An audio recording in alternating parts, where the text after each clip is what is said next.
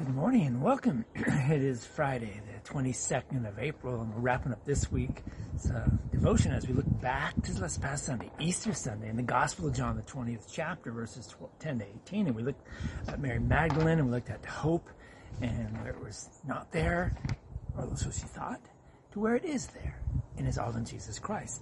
So in the in the Greek Orthodox tradition, the day after Easter is simply devoted to telling jokes. They felt they were imitating, will, the cosmic joke that God pulled on Satan in the resurrection. Um, Satan thought he had won, point blank, and and and he was smug, if you will, in his victory, in the and smiling at himself, if you will, having the last word. So he thought.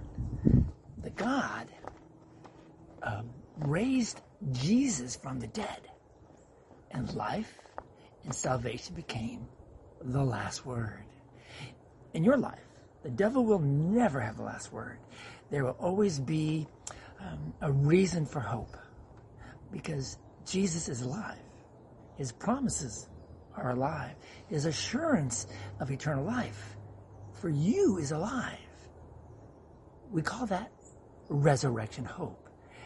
And, and it's true it's true that, that empty things um, can be the pits, right? We've all been there. We all have those experiences and, and probably will for the rest of our life.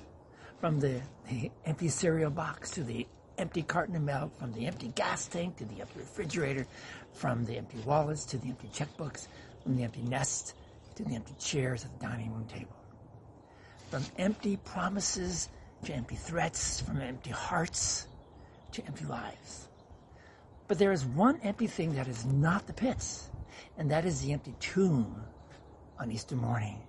That's what we just celebrated last Sunday. The empty tomb filled Mary Magdalene's heart with an incredible sense of joy and comfort, and maybe most importantly, hope. It changed her life forever. And, and, and Jesus is just as much alive today as he was on that first Easter morning. The comfort and the hope that you receive last Sunday, Easter morning, or today at this moment from the Word of God is just as real as the comfort and hope that Mary received. Mary returned to, to the disciples an incredibly different person someone whose world had changed for the better. May you carry with you that same hope, that same hope that, that Mary felt that Easter morning. Christ is risen. Say it with me. He is risen indeed. Hallelujah. Let's pray. Lord God, thank you. Thank you for the resurrection hope that you give me a gift that I can carry with me wherever and whenever I go anywhere. In Jesus' name, amen. Thank you for being with us this week. I hope this this weekend you have an opportunity to go to church, whether it be at Trinity Lutheran here in Reading um, or where you live.